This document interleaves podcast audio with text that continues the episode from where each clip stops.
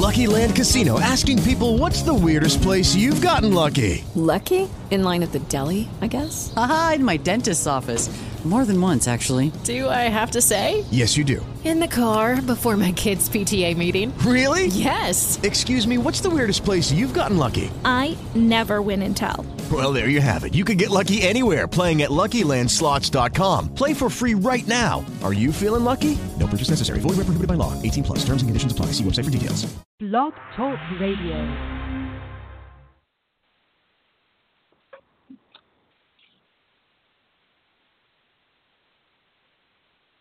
Sorry that there's no intro tonight. We want to welcome you to On the Real. This is your host, Sean Castleberry, along with Micah Qualls. This is the premiere episode of our new radio show. Micah, how are you? I'm doing great. Can you hear me, guys? Yeah. I'm kind of loud, so. Try, try it again. Can you hear me? Check, check, check, check. Mic check. Hmm. Hear me? I'm not hearing anything. Hold on. Okay, how about now? Can you hear me now? Can you hear me now? I hear I hear you on there. Can you hear me now? Not on mine. Let's see here. Da-da-da-da-da-da.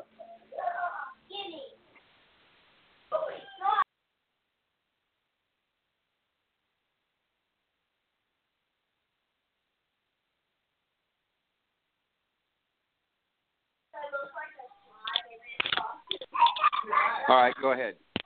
Can you hear me now? Can you hear me now? Yes. All right, I got it now. My bad. I had it muted. Oh, okay. Uh, that's what I get for having a new phone. All right. All right. Perfect. Okay, here we go. Restarting this. This is our premiere episode. We're working without an engineer tonight. Poor Michael is uh not going to be with us. He uh he's the producer of American Idiots and The Pulse and Behind the Curtain and now on The Real with Sean and Micah. So what we wanted to do is kind of introduce Micah to everybody. So Micah, if you'd go ahead and tell us about yourself. Okay. Hi. Um, my name is Micah, and I am a teacher in at a high school in Little Rock, Arkansas. And I am very excited to be here. I hope that I have something to add to all of this. Probably.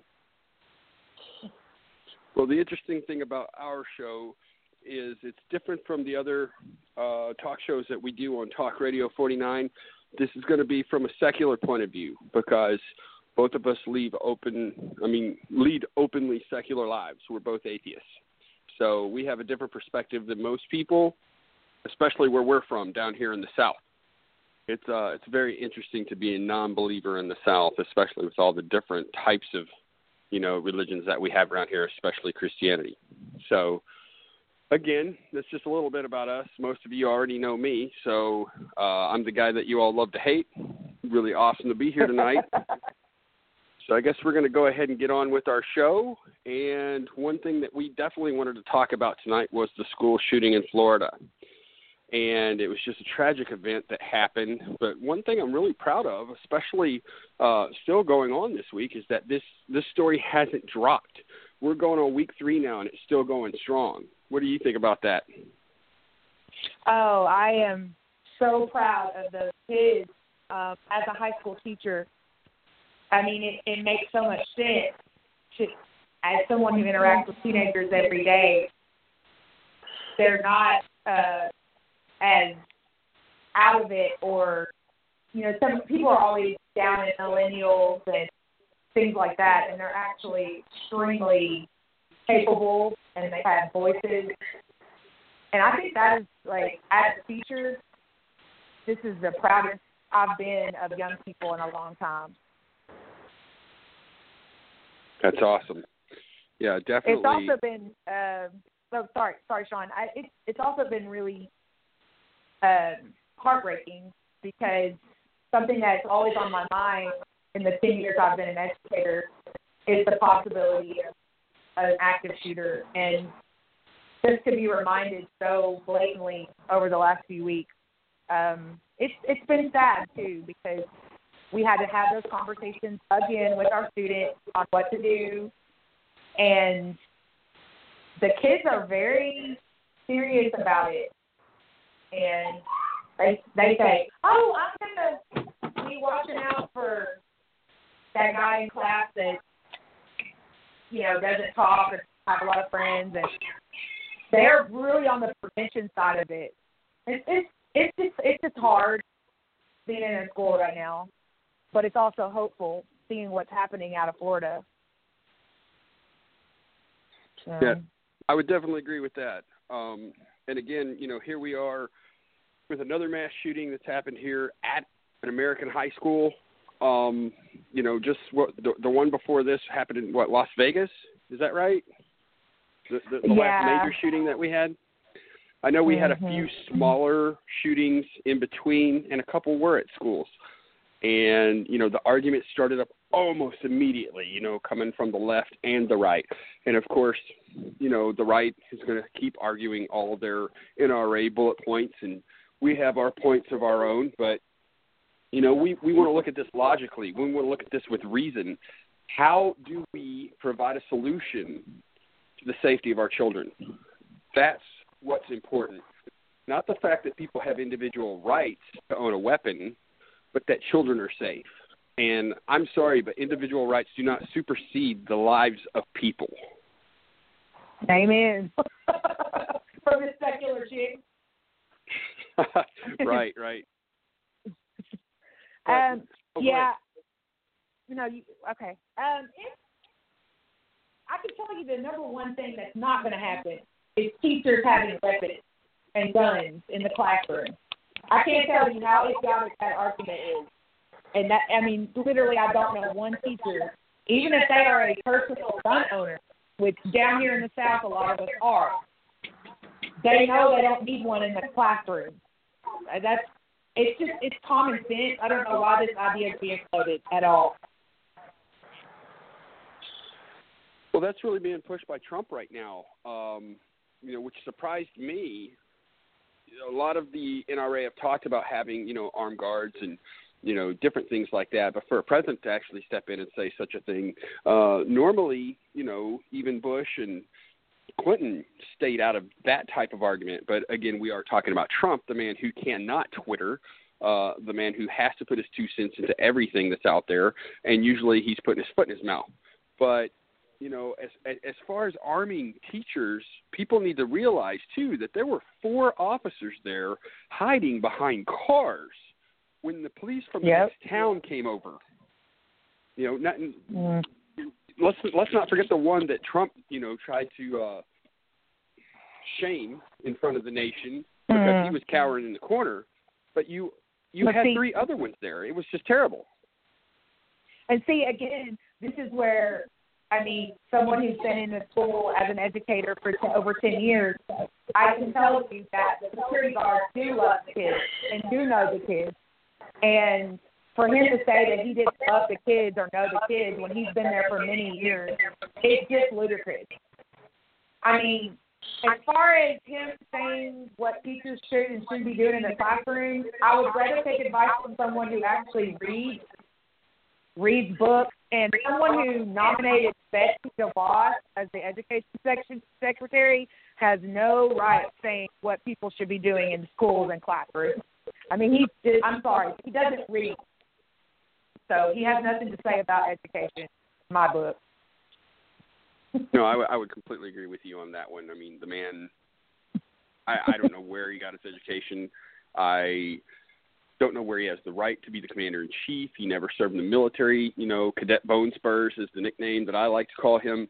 Um, he doesn't know anything about a lot. Uh, not running a business, not being a father, not being a good husband, uh, especially being the president. It, you know, it's it, it's an embarrassment. I mean, you look at the rest of the world, and they feel sorry for us. You know, they're not laughing at us. They're not making fun of us. They just feel terribly sorry for us because we we're we're in this situation with this man who happens to be the leader of the country. and everything he does, every move that he has made, has been wrong. Everything that he does, it's just terrible.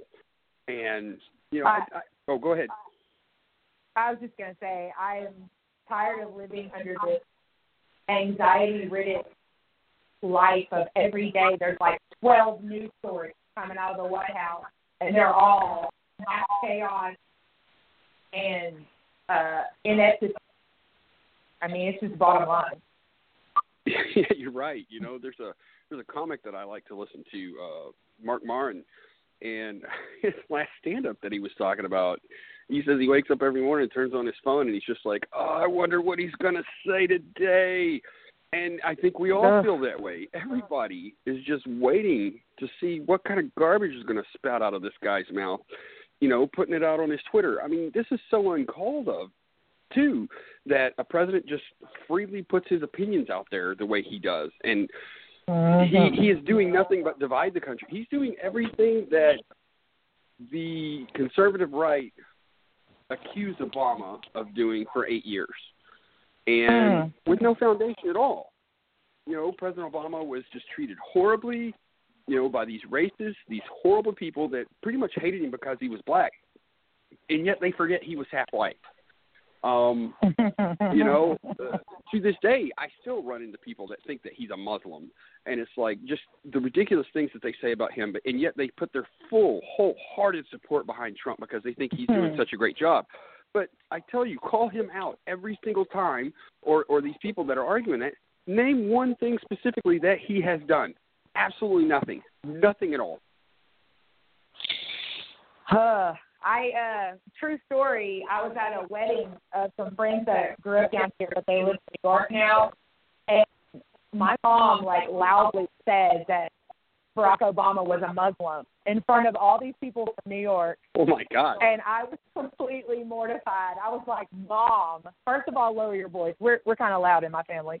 Second of all, and you know, sometimes when you point, you know, John McCain actually called a woman down in a town hall about this exact topic, Yes, which I have did. a lot of respect for that. And I was like, "Mom, even John McCain tried to tell y'all that." but she doesn't like Trump, though, so we're halfway there, right? Yeah, exactly. Exactly. Are are you hearing me on the feed, by the way, Micah? Yes, I okay. am. Okay. I just want to make sure. We've had a lot of technical difficulties today. Uh, unfortunately, we're not going to be, be able to have any callers call in tonight. And I know that they love to call me and cuss me out and say all those horrible things to me, which I, you know, just makes my whole day. But you know, uh, we're hoping that next week the producer will be back and he'll be able to fix those glitches and figure out what's going on. But uh, again, getting back to the subject that we're talking about, school shootings. Mm. The thing I hate the most is how people will argue semantics about weapons. Mm. You know, a lot of people think that I want to ban all weapons in America because I speak out against this, which is absolutely not true. If you want to have a revolver, a shotgun, a single shot rifle to hunt for home protection, or you just like to go out and shoot a gun, bang, bang. Hey, you know what? I was in the military. I get it. Shooting guns is a lot of fun. We do not need people running around in the open public with semi automatic weapons at all. It is completely unnecessary. I think uh, you know, all the arguments about this for the Second Amendment uh, saying that our rights will not be infringed upon. You have to think this was written back in the you know 1700s. Uh, people used muskets back then. Mhm. The, the, the founding fathers of our country could not have envisioned the types of mass shootings that we are having now. The guy in uh, Las Vegas, 54, 55 people in a matter of minutes, he just mowed them down. You know, this this this last shooting that we just had, 17 people just you know massacred. Uh, the, the the one that really got to me was, was the Amish school. You know, here's the Amish, a group of religious pacifists that want, you know, nothing to really do with the world. They just want to live their lives and do their thing. You know, I have a lot of respect for people like that. A man walked into a school and shot all the little girls because he just he wanted to hurt people, and that's what people really don't understand about this either. You know, they want to talk about gun-free zones. This is why people go and attack schools because it's a gun-free zone. Well, no, it's not. They most of the people that do this, they want to hurt the community. They don't care. Mhm. Look at the guy that attacked Fort Hood. That's a military base. Now, I was in the military. I know that all soldiers don't have guns, but I was at Fort Bragg when that shooting happened back in the 90s, and two special forces soldiers stopped that gunman without having a weapon. It is possible to do so. Um, you have to put your life at risk to do it. A lot of teachers put their life at risk. Uh, just two weeks ago, you know, uh, that one kid got shot in the back five times trying to protect uh, all the students in that classroom, trying to, you know, lock a door so that uh, the gunman couldn't come in and shoot everybody.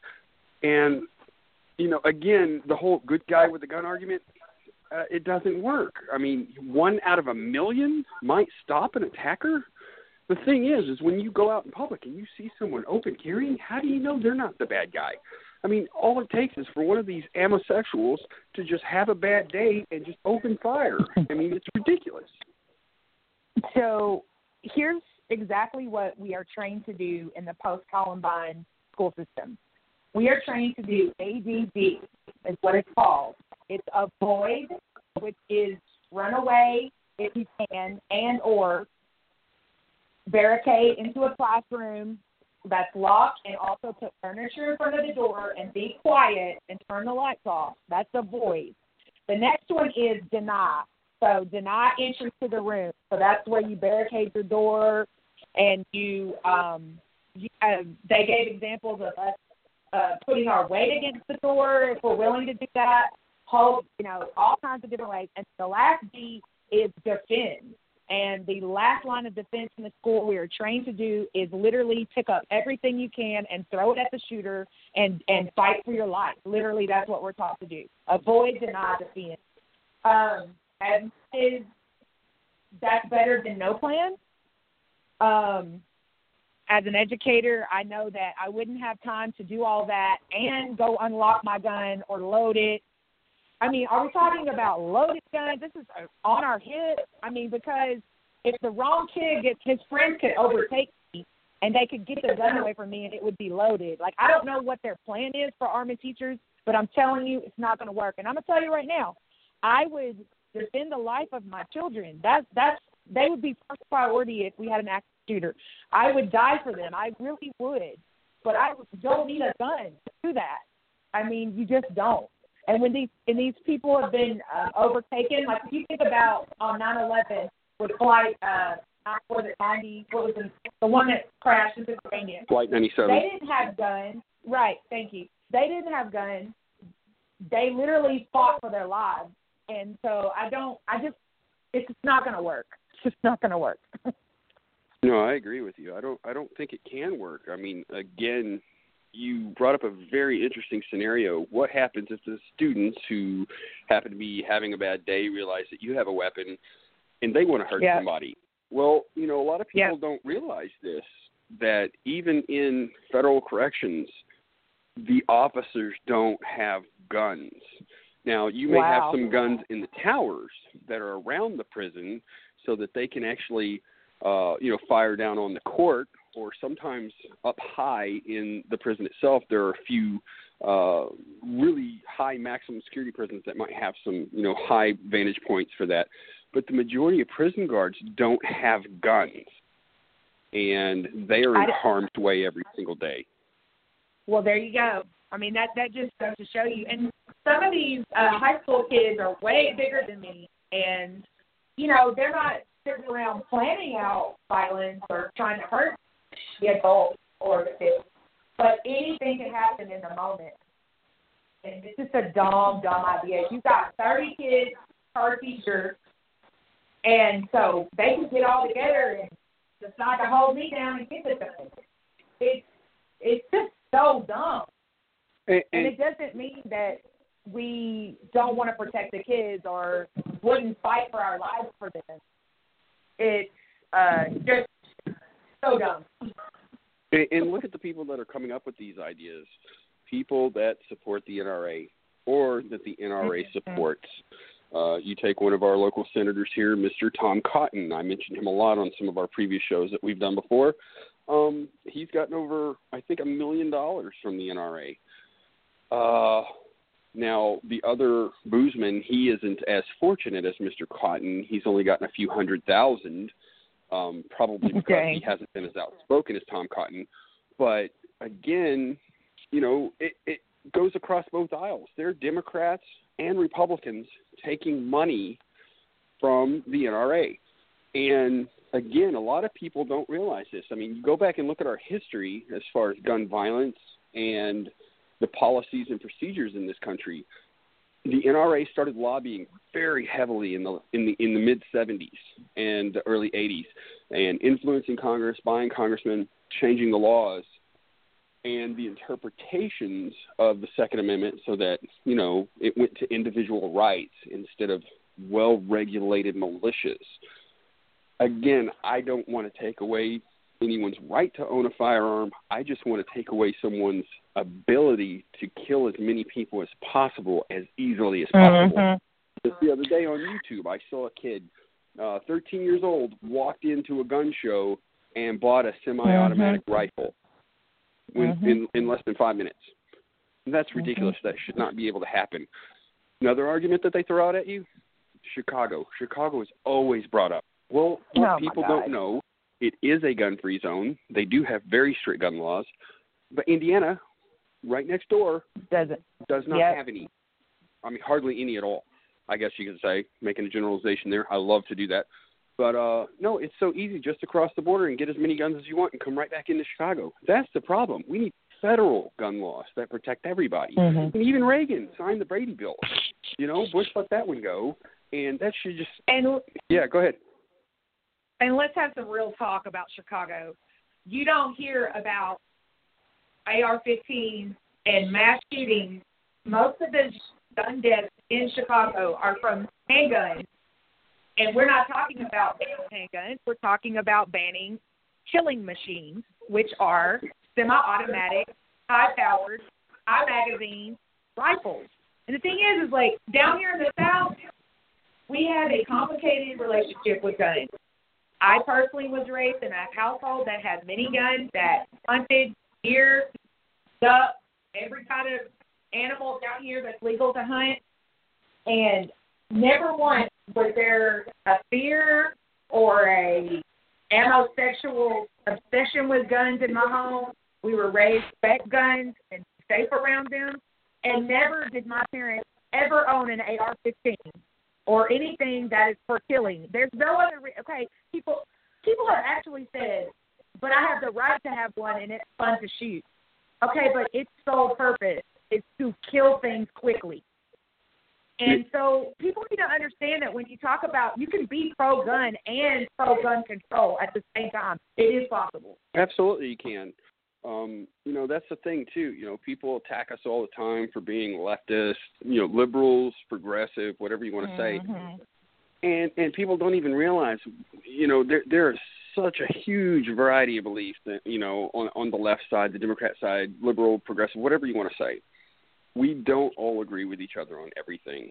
Uh, No, but we don't. one thing that we do agree on is the safety of children in schools, especially, you know, that's one thing about the right I just don't understand. You know, one of one of my favorite Facebook and Twitter pages to look at on a daily is this uh this activist mommy. I'm sure you you've seen that one, Micah. yeah, yeah. You know, here she is. She's a right wing religious zealot. She's you know pro life but pro war. Uh, she's all about now. She's pushing, you know, the NRAs. We need to arm the teachers. We need to have guns in church. We need to have guns everywhere. More guns isn't the answer. And you know, again, that, that that's one thing that really gets to me: the hypocrisy of these extremist Christians. Because if you have faith in your God, that your God is going to protect you, why do you need a gun? Oh God! One of the best memes on the internet this week was uh, you say that God wasn't allowed in school, but God's allowed in churches, and kids get hurt there with pedophilia and other things. So I thought that was a pretty good analogy. Well, I mean, let's look at all the church shootings that we've had too. Uh, since what, 1990, there have been, I think, 162 firearms discharged inside churches. Now, some were accidental, some were intentional, but you know, uh, there was only the one mass shooting that I remember from last year. But again, uh, you know, we have a different perspective than most people. We don't believe in you know gods and imaginary friends and things like that. We have faith in humanity more than anything, and that's what we're seeing right now. You know, again, three weeks later, I'm so surprised that this hasn't gone away.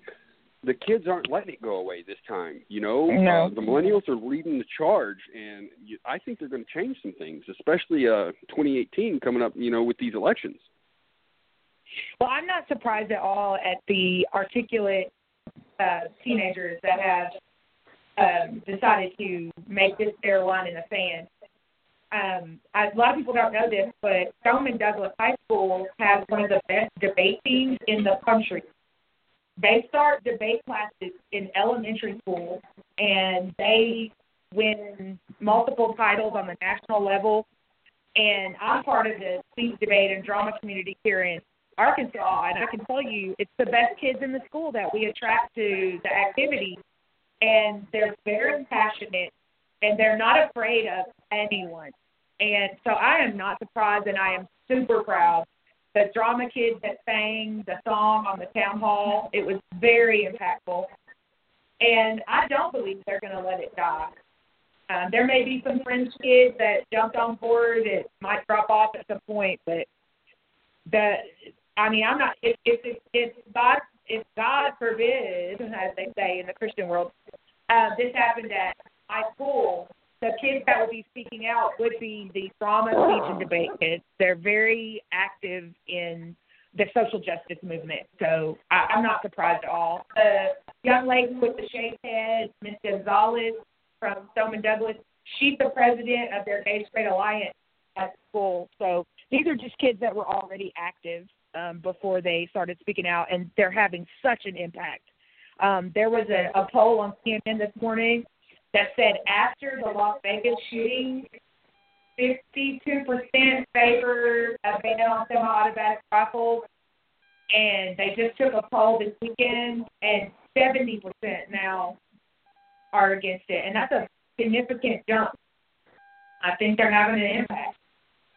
Yeah, I think they are too. And you know, again, uh, when you when you go to the right in their arguments, they're gonna throw it out there. Well, you know, you're not going to get my gun. How are how are they going to you know get all of these semi-automatic rifles out of you know America? Well, it, it's really simple. You look to other countries that have done this in better ways, like Australia. Australia had one of the Yep, worst mass shootings back in 1994, and the parliament got together and they enacted strict gun control against some of these semi-automatic rifles, and they bought back the weapons at cost. So a few people lost some money on that, but that's fine because the country as a whole came together and decided that children's lives were more important than owning a gun. And there's a disconnect here in America where we don't care about the next generation. In fact, you look at the baby boomers now, they're the ones that are saying, oh, all these kids out here today, they have no morals, they're not being raised right, and everything like that. It's not the millennials' fault, not at all. If you want to blame anybody in this country for the ills of this country, look at yourselves, the baby boomers. You guys mm-hmm. in the 60s had your little hippie party, your sexual revolution, free love, all of that. You wanted to get out of Vietnam. But what did you do afterwards? You joined right back in with the crowd in the 80s. That whole selfish movement. You help capitalism just get a tight grip and destroy the unions and do everything that it could in this country to cripple what was actually helping the country. And now here you are, this this older generation getting ready to retire. You are just hoarding your wealth as much as you can, and you're just as bad as the generation before you that you hated, that you spoke out against. You've forgotten your roots. You've forgotten what you stood for in the '60s. I think most of you are bullshitting because you just want to do drugs and have sex. But there were some legitimate people out there that were trying to do a good thing. And unfortunately, that's just been washed away by, you know, your current actions and, you know, your inability to do the right thing to protect people. Well, speaking of unions, um, there are three the three biggest special interest groups, political action groups, whatever you want to call them, in America: the NRA, the AARP, and the National Education Association. So the NEA, teachers union, which I'm a proud member of, is not going to allow this idea of teachers having guns. So, you know, the NRA might think they have a lot of power, but so does so do others. Yeah, you know, the the NRA thinks that they're untouchable, but here's the funny thing. Company after company after company in the last couple of weeks have started to drop them for their support and Mm-hmm. it's going to hurt their wallet and you know, in a capitalist society, that's the best way to hurt somebody. Take away all that money. Now, unfortunately, after every mass shooting that we have here in the country, gun sales are, you know, on the rise and NRA membership is on the rise. But I think it's going to slow down this time. I think because awareness is not being pushed away, you know, just as another story, um, and we're continuously talking about this, and you know, everybody needs to be involved in this and talk about it, whether you're pro-gun or not or whatever. Uh, we don't need to let this happen again. We don't need any more innocent children to be slaughtered in a school. And you know, if they keep sending out this chick Dana Loesch, Dan, uh, whatever you say her Dana Loesch, Yeah. she's the spokesman for the NRA. She is. She reminds me of like Sarah Palin back in the day, but not as dumb. um, I mean, but she's got that same lack of credibility when she speaks, and she just she spouts out crazy shit like Tomi Lahren, you know that that blonde girl that's on the internet. Oh yeah, that's another one of my favorites. to Yeah. follow on Twitter. Right. Oh, she's such a twit. I mean, this Dana chick, she is very off-putting. She's not a good spokesperson. And Wayne LaPierre, who's the president of the NRA, I mean, the stuff they said at CPAC this week, I mean, people should be afraid. My father, uh, like I said, I grew up around guns. My father was a member of the NRA for one year, and he regrets it to this day when he realized that their agenda was so extreme. Pro gun owners are, are asking and seeking for reasonable gun laws. We need to do something because the only thing that is the same across the board of these mass shootings are the weapons and the ammunition and the the ability to kill quickly and many. And so you can talk about prevention, mental health, security in the schools, but the one thing that is the same is the weapon of choice. So we can't dismiss the uh, possibility that if those weapons were not available to use, would you know? I saw a funny meme that said, "Let them use a butter knife. Let them get creative all day if Yeah. they want to hurt people, and they would not be able to hurt people." No, no, I, I, I've seen that, and I've uh, actually, you know, debated back and forth about that, and people have said, well, if you take away, you know, semi-automatic weapons, they'll find another way. They'll they'll find a bomb, and and that that meme, you know, comes straight to mind, where it's like, yes, go ahead, we want you to find a, another way, so that way we we can stop that one too when that one happens. You know, it's just like 9/11 when those planes hit those buildings, box cutters aren't allowed on planes anymore. You know, Right. And- You but- you you make a judgment based on what you learned from horrible incidents. It's called using your brain and being rational. Yes, absolutely. And, and unfortunately, what the right is doing now is what they accuse us of always doing. They're being overly emotional about this issue, about their individuality, about their gun rights, and they need to be thinking about the whole picture. You know, we have Yeah. a problem in America. The founding of this country, uh, this country was founded on violence. It's in every aspect of our culture, whether it's music, it's television, it's games, it's whatever. Now I know a bunch of gamers just hit the floor right now. The video games don't cause violence. well, you know, you can argue that all day long. But the thing is, is that we do live in a very extremely violent culture. Most Mhm. children, before they even reach grade school, you know, in kindergarten, witness over 200 murders on television before they get into kindergarten. And that's just Wow. that's sad. That's really sad. And you Yeah, look at but the Sean, growing up around violence, we've all grown up around violence, and especially through television and video games.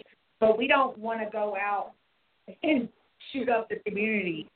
no, we um, don't. No, I just the most of it, most of us don't, and and I would agree with that. But I think that being raised in such an atmosphere, we're we're desensitized, you know, to to a certain Yes, extent that we aren't aware of when someone is acting oddly uh, in in that particular way, where they might become an attacker or they might do Mhm. something like that. Because again, uh, here in this country, we don't care about each other. You know, everybody wants to do their own thing. Everybody wants to get you know the most toys before they die, and it's Well, you know, hindsight twenty twenty, Sean. uh huh. But I just want to know if he did not have access to AR-15 legally, purchase multiple firearms, would somebody have been able to say something to him in that window? Like if there was a waiting period, would he have snapped out of his dark? You don't know, you know, what the possibilities would. be. So why can't we talk about the gun? The gun is the means, are the means. No, you are you are right. I mean, again, he, would he have found some other way? I mean, there there was an attack that happened in China just a few years ago, and I I bring this up a lot to people. A man walked into a school full of small children, and he stabbed over 60 children with a knife. But here's the difference: Mm. none of those children died. Not Exactly. a single one of those children died. Now Hello. he found a way to harm them. He found a way to try to kill them, but he wasn't successful. Now, had he had a AR-15 and multiple magazines, just like all these other shooters have had, this story would have been a lot different. Yeah. And like I said, there's multiple issues to talk about. It's a complex problem because we could talk about how 99.9% of mass shooters are white males. Yes. So, I mean, there are lots of things we could talk about, but leaving guns off the table is idiotic. It's not rational. It's not rational. Well, there there is something that's to be said for what you just uh, brought up there. 99% of uh, all mass shooters are, are white males, and 99% of all serial killers are white males. We do have Mm. a problem in this country with white males feeling entitled to uh, what's the word? Uh, lash out with their anger with violence in this country. Now, it's not just white males Patriarchy. It does go Mhm. across you know all races. Men are pretty violent all the way across but white males tend to act out more violently and and kill in greater numbers. And you know Mm. that's something that should be really looked at. You know why do we feel or why do we have a society that lets men feel this way that they can do this type of thing? Attack women especially. You know that's that's the worst part about it. The the violence against women is just horrific in this country White male fragility is a bad problem, and I can go off on this all night. but you know, it's just um, with the browning of America, as as it's called, um, by the year 2020, uh, the majority of kids in school age will be non-white, and so I think white men just feel very threatened by the rise of losing the power that they've always had. No i think you're right And women, with the Me Too movement, women are not, we're just done. Like, we're not taking this crap anymore. It's not funny. And we're speaking up for each other, and we're giving each other the strength to stand up to the patriarchy that's been a part of our history of our country. And it is white male patriarchy that has, you know, came here and, you know, the first thing we did was claim we discovered America when there were people living here for thousands of years. So, I mean, we from the get go, America was founded on white male patriarchy, and white males had the power. And they're just, you know, they don't know what to do when they don't have power, agency, and voice, and other people are stealing their thunder. No, they go into Target and buy uh, tiki torches. yeah, that too. oh gosh, I went to the the statue rally they had down in Hot Springs over the summer. Yeah, I remember that. It was ter- it was just sick. I just couldn't believe, and they were all, I mean, of course, white, you know, with their Nazi flags and their Were there Um, Nazi flags out rebel flags. Springs? there was Nazi like they were small, like on the clothing and stuff like that. For real? They mostly had rebel flags. Yeah, they mostly had Confederate flags though. See, that, that that's one thing that gets me. You know, I haven't been a veteran in the United States military. down here in the South, you know, uh, I grew up around that. You know, rebel pride, the South will rise again, all that bullshit. But you know, the thing is, is that the South was in the wrong. The South owned, owned the majority of the slaves. They were fighting to keep slavery.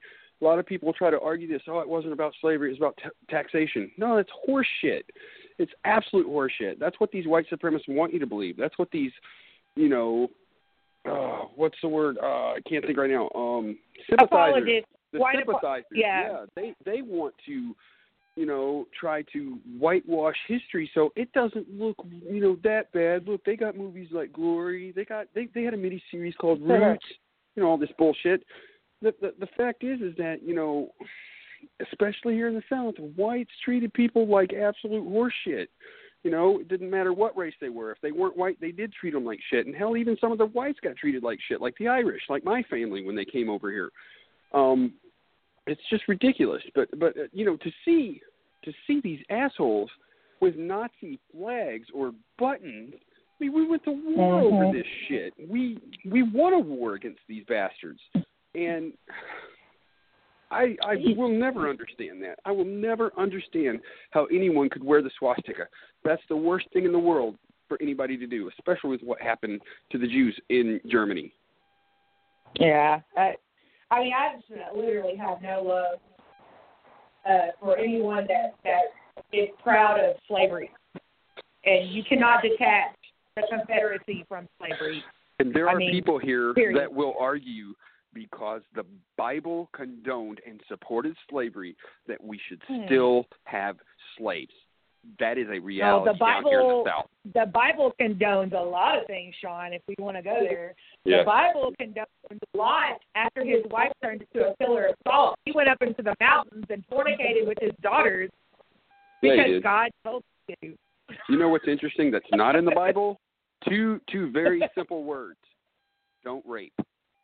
That always yeah, struck me as not odd. in there. Always struck me as Yeah, odd. In not in- fact, the God of the Israelites mentioned in the Bible, oh Yahweh himself commanded his armies to rape and pillage the armies that they Mm. slaughtered. But you know, we know that that's been disproven. We know that the Bible's not real. Genetics has proven it. Uh, the world is not six thousand years old, Mr. Ken Ham. So you know, all these backward ass thinking religious folks here, you know, you guys got to get with the times and let go of this stuff. The end times aren't going to happen. Jesus isn't coming back. We all got to live together. We got one world. We're one race. We're we're one species. We got to figure this shit out and quit leaning on these fairy tales.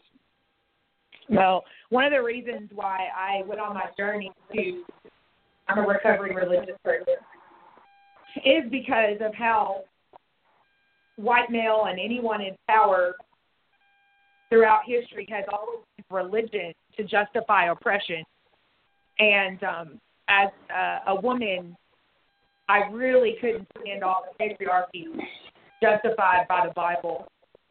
And I mean, then it's oppressive to all groups of people. Slavery was justified. They can justify it. misogyny laws, uh, blacks and whites not being able to marry in the South. Everything has been justified by religion, and that was one of the reasons that I started detaching from Christianity in the first place. Yeah, and that's that, that's crazy too because you look at uh, Trump and his supporters, especially the evangelicals here in this country, the extreme religious right. That, you mean the sellout? Yes. The sellout? Absolutely, the sellouts, the, the the hypocrites, uh, the ones Yes. that don't care how many women that he's been with or how many he's raped or you know everything else that he's done that's horrible. Um, you know, they get up there and they say, "Oh, if you don't support Trump, you stand against God." Well, you know what? Prove to me that God's real first before you put any kind of bullshit like that in my face. You know, uh, I'm sorry, but I miss I just- President Obama. I just thought he was one of the most wonderful men that ever led this country. He didn't have all these scandals. He has a beautiful family. He was a good father, a good husband. Why did you people hate him so much? That's what I don't real, you know, realize at all. I, I, I wish I could Yeah. understand that. We've come full circle to our topic, which is white male fragility. I think the rise of Trump is directly related to hate for President Obama because a black man dared to be equal with a white man.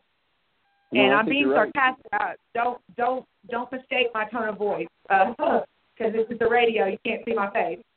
But I mean, Trump was able to grow and this white supremacy um, new fever that's happening, people were very threatened by a black man being the president, and it's and he's he's of course biracial, but I mean, you know, they used to have one drop law down here in the South. You had one drop of African Americans were considered black. So I mean, people are still not over that. Yeah, how crazy is that? You know the old uh, Jim Crow laws and and how Mhm. that one drop law made you black or Native American or any of that. But you can talk to the Mhm. majority of white people around here about their ancestry and they'll say it with pride. They'll beat their chest. My great grandmother was a Navajo princess. Everybody's was.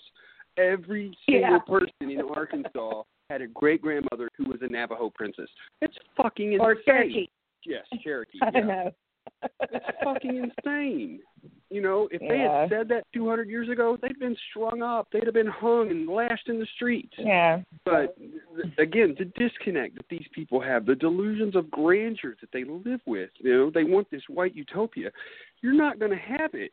The only reason why the whole, you know, make America great again is working for them is because they hear make America white again. Yep. That's I mean, it's dog whistle politics at its finest. Trump has has started with birtherism. And birtherism is a dog whistle for racism and eugenics and all those ugly things from our past. And it's just you know, it's out of hand. Oh, they really they feel so emboldened by this president. So emboldened. The worst of our better you know, our angels, I think they Reagan, who I disagree with on about everything. He said, you know, we need to appeal to our better angels. Well, the worst of people are coming out of the woodwork in America due to this president and how he emboldens people with his dog whistles. No, you're you're absolutely right. I mean that that that's one thing when I was watching him campaign to become the president. All the horseshit he was pulling, making fun of handicapped people, talking bad about women, talking bad about Mexicans. You know his racism towards blacks. I mean everything, and it didn't matter. It didn't matter what he said. These white Christian extremists just loved him and came out in droves for him. And unfortunately, because of the election and the way that it was, you know, Mr. Bernie Sanders didn't get the chance that he could have to kick his ass and become our president. Um, That's why we are where where we are and, today. This is where me and Sean are going to split. Yeah, We're we probably are. We we I'm probably a are. Hillary ride or die person, so. Well, I'm not going to say I didn't vote for Hillary because I did. You know, I Of felt course. she was the best person qualified for the job. Now, I supported Mhm. Bernie Sanders throughout that uh, primary, and then when he graciously said, "Hey, we need to throw our support behind Hillary," I was right behind him. But then a Yeah. lot of my friends weren't. A lot of my friends Yeah. did not follow that party line, and that's why I think that we, you know, fell in that election. And you know, I Yeah. look right now to the future, 2020. Who do we have? I mean, have you thought about it at all? Yeah, it looks like it's Joe Biden. Um, he's really old though. Like, He's older than Trump. Mm-hmm. And you know, Bernie was old too, and he they seem pretty healthy. But I think that's a, a downside for Biden. But I do believe that Biden may be the only person to bring those um, white people that are moderate but are like middle class, who are workers. I think Biden, he's from Pennsylvania, and Uncle Joe, as they call him, I think he has the best chance of anybody that's come forward. Yeah, because so now, far, I love Elizabeth Warren, Yeah, and I yeah. love Cory Booker, and I love Kamala Harris. I love all those people, but we live in a country that includes the middle part, yeah. not just the coast. And I think Biden actually appeals to the Midwest and and just regular everyday people better Well, I- than the other three. Well, I think if, if if Joe Biden does decide to throw his hat in there, we have some hope because a lot of people do support the guy. They like the guy. Yeah. Uh, most people respect he- him that he didn't run during this last election because Bo died. You know, his son Bo, yeah. and you know he Mhm. took some personal time to take care of himself and his family, and and a lot of people respect that. So you know, Oh, I respect it immensely. Yeah. but if what he uh, said about Bo, he said, um, I, I think if you're the president, you should love America more than anything else. And he said, I love my country, but I cannot give 100% because I'm hurting too bad over my son. And I just really respect that. Yeah. Well, that, that that's the, that's the weird thing about Trump. You know, I don't think he loves America. I don't see that when he speaks. I don't Mm. hear that when he tweets. He just attacks people vicious, viciously, and Oh, does he does, loves does the, the most. idea, the idea of America. Yeah. He loves the eagles and the and the trappings Yeah. of America, like flag and and you know he always says he respects the military, but he always downs his general on Twitter all the time. Yes. But I mean, I think that he loves the idea of America, but not America now, Well, I don't think he, not with its diverse patchwork of people. Yes, and I, I don't think he does really love the military because you know the policies and procedures that they're throwing out there right now are going to actually hurt the military quite a bit. They're taking away retirement. They're taking away benefits. They are not ending this war like they should be. There is no reason for us to be in the Mm. Middle East. Nothing at all should have us over there. Uh, and that that was one thing about President Obama that I didn't like. He did not end these stupid fucking wars and I wished he had Gitmo still going. You know, there there was a lot of things President Obama said that he was going to do that he didn't, and it really disappointed me. Um, but it didn't get any worse. Now we're looking Right. at going to war with North Korea. I mean, what the hell? Yeah. Well, you, you're going to sit there and tweet and call the guy names, Rocket Man, and all this other bullshit, and, and his supporters are like, "Yeah, you know, here's a guy that speaks his mind. Here's a guy that might put us in a nuclear war, something I have not worried about since 1989. what the hell? Mm. It's uh I I think I was really terrified that week that he was talking shit to Kim Jong Un on Twitter. Like, what are you like twelve? You don't fuck with crazy people with nuclear weapons. I don't like just by taunting them. yeah, It's really irresponsible leadership. Exactly, exactly. And, and you may remember this. Uh, you know, I'm, I'm Generation X. I remember Mhm. the end of the Cold War. I remember, you know, all the movies were about Red Dawn and nuclear holocaust and all Yeah. this kind of stuff. I mean, we had this real Yeah. threat. We had this real scare. And then all of a sudden, the USSR was no more. Ask a kid today, what's the USSR? They don't fucking know. They don't have a clue. They don't know.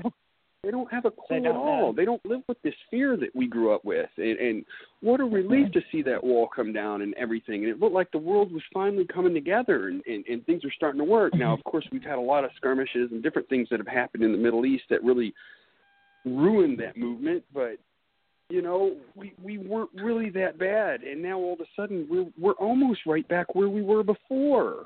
And Well, that I- I- sounds uh, like a a good segue into the Russia topic. Oh yes, yes, absolutely. you know, uh, I, w- I was just listening to NPR the other day, and they were talking about how you know we're we're helping certain uh, rebel groups over in Syria, and the Russians are helping certain rebel groups in Syria. I mean, we're pretty much fighting against the Russians right now, and people don't even realize it.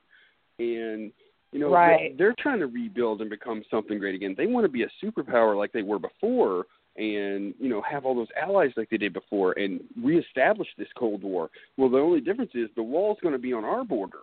You know, we we've turned into that oppressor that we thought Russia was, and we need Yeah. to stop doing that. We need we we need to just like you know chill the fuck out and leave everybody alone for a little while. What scares me is like Trump is dabbling that he is not capable of dealing with. So, for example, let me let me follow this thought through. Putin is what Trump wishes he could be. He's relentless. He's knowledgeable. He has the training. He's psycho. he's really proud of being Russian, and he has the shit to back it up. And I'm not complimenting Putin. Trust me. I'm just saying Trump wants to be what Putin is, but he's not capable. So he's playing with people and trying to play big dog and protect America and all that, be the be the big old president, be a big man, but he's fucking with people that know the game way better than he does. And he doesn't need to be fucking with people like him. Does does that make sense what I'm trying to say? Oh yeah, you're absolutely right about that. And, and again, the only person that's been complimenting Putin lately has been Mr. Donald Trump. which is Uh, he just wants to be him. I think you're right. You know, now that you said that, I never thought about it that way before. But yeah, here is an ex KGB agent who Right. was in the military. He's macho. He's tough. He does all those things that you know we expect our American heroes to do. And people forget he's also ruthless. He's a murderer. You know, he's let the mob run rampant Psycho. throughout Russia. And yeah, if he got his way, yeah, he would take over all of Europe if he could, just like you know Hitler attempted to do. Now, is the man as bad as Hitler? Probably not. I mean, we know that Hitler was No. fucking insane, and I don't even think that Trump is as bad as Hitler or as insane. But teeter that way, and we need to, you know, pull the reins back a little bit, you know. But then again, if you think about this, if Trump were impeached, we'd be stuck with Pence. Now, what do you think about that? we have a oh gosh, Pence. Before before we say that, I got one more thing to say about that. All right. In the South, we have a saying: if you can't run with the big dog, get off the porch. yeah, you're right about that. And Trump is just like that kid in the sandbox. It's just like he doesn't have any good toys or or, or skills or you know, and the other kids are just gonna jump on him. I mean, we don't need someone like that dabbling in military things that have very horrible consequences. He's just I mean, he doesn't even read his brief. Yeah, I heard that the I mean- other day. Yeah. That's uh the guy is just so Get off the unqualified. I don't think he expected to win, honestly. You know, when, when you Well, look at nobody did. Yeah. I mean, Although I will say I felt like everyone's apathy back in the summer of like, 2016.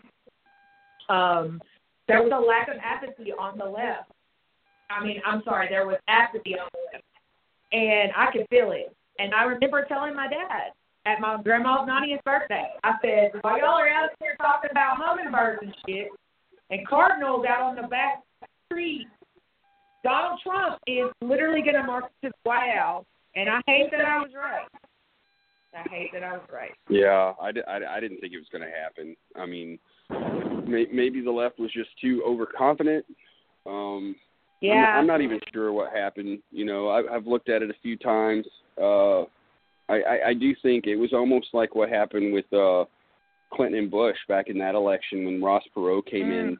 You know how Yeah. Ross Perot was able to split that conservative vote and take a lot of that away. Yeah. I think with uh, the Green Party and Bernie, a lot of people went to the Green Party when Bernie did not get that nomination. So Yeah. and I had really good friends telling me they weren't going to vote for Hillary because they thought she did something wrong, which that's still debatable. You know, no one has proved anything like that, and you know, I think it's a moot argument. But, but Sean, yeah. can she read? Can Oh. she read? Oh yeah, absolutely. I mean, she was the secretary Anything of state. would be you know? better than what we have. I absolutely. Well, I wouldn't say anything. You know, I would hate to see Ted Nugent up there. you know, True. but uh. Or that, or that nitwit Dana Loesch from the NRA. Yeah. She's on my list right now. we, She's on my list. You know, we got one of those running for governor here.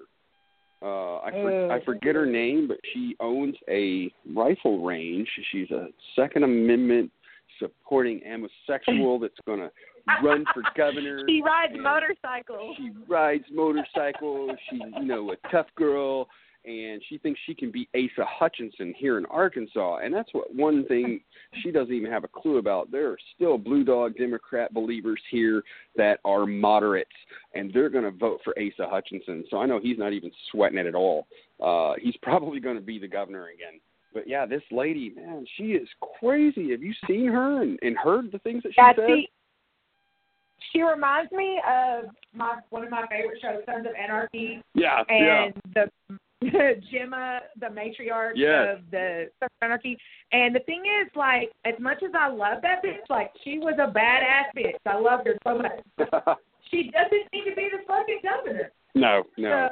So No, there's no telling what would happen here if that happened. Oh my gosh, I can't even imagine.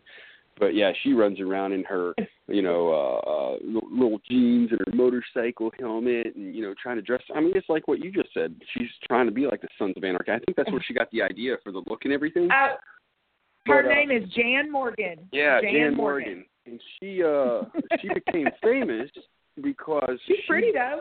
she banned Muslims from her rifle range. Yep. Like we I have a really big problem with Muslims in Arkansas. You know, I mean, we do have a small population, and they are, you know, in Little Rock. I think there's more up in Fayetteville, but it's not a problem. You know, this is just another group of Well, people. Well, they're not a problem in general. yeah, yeah. I mean, they're not a problem here. They don't cause all the, I guess, issues like you see in other, you know, larger urban areas or whatever. But you know, they're not trying to change, you know, Sharia law or anything here. You know, I'm more worried about the uh, the extremist Christians trying to create the theocracy that they want here. Amen to that. Amen. I say amen. By the way. Absolutely. No, but uh, um, that's Mike Pence, yes, yes, and um, that guy's a nightmare. he scared. He would have like really like I really am scared of him because of his ultra right religious views. Yes. However, he has literally been like a bend over and take it by president. Like he has let Trump embarrass him Yes. over and over and over again. Yeah. He has been undermined by Trump family, um, the lies that happened, and he went out and defended Trump. Yep. And I just, I just don't think he has the backbone that I thought he did.